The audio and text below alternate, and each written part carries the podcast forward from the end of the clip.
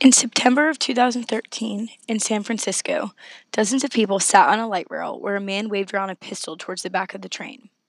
Passengers sat, fully involved with their own lives presented to them on their phones, leading not one single passenger to look up and notice this man and his gun.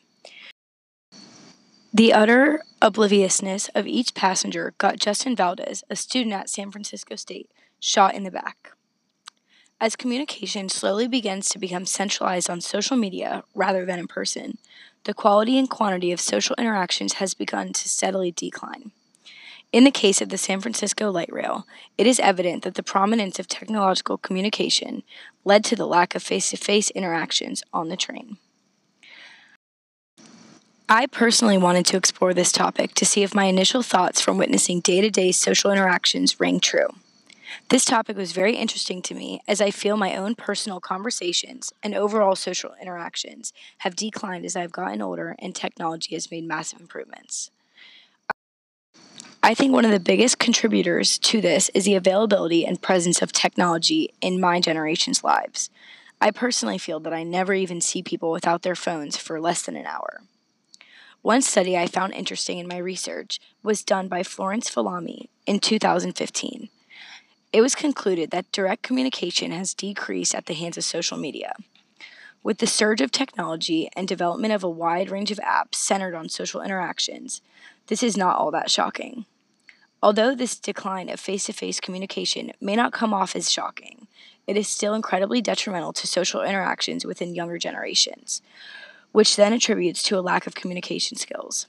I think this study shows the true effects of technology on social interactions, and through my own observations, I found this even more prominent. Has your conversation ever fizzled as someone slyly scrolls through Instagram while you eat together? Are you guilty of pulling out your phone during those awkward silences that make their way into all conversations? Yes? Well, these actions and many more attribute to the decline of solid foundations within social interactions between younger generations. In order to gather data on this research question on UNC's campus, I used the classic dining hall to gauge how technology affects social interactions between students during a meal. The dining hall is rather large and fits a lot of people, so I thought this would be a good place to conduct a study in order to gauge how different groups interact with one another. I sat in the corner of the Agora, the dining hall in Granville Towers, where there are many booths and it is easy to blend in and pretty much go unnoticed, which is what I essentially did. After observing for about an hour and a half, I interviewed a student to understand her personal experience throughout her meal. During my observations, I noticed pretty much what I expected to. There were a lot of students sitting alone, and they had technology very present during their meals.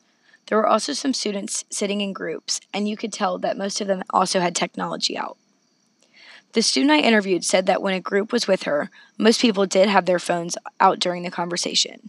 Her responses also indicated that the conversation remained lighthearted and seemed slightly affected by the presence of phones.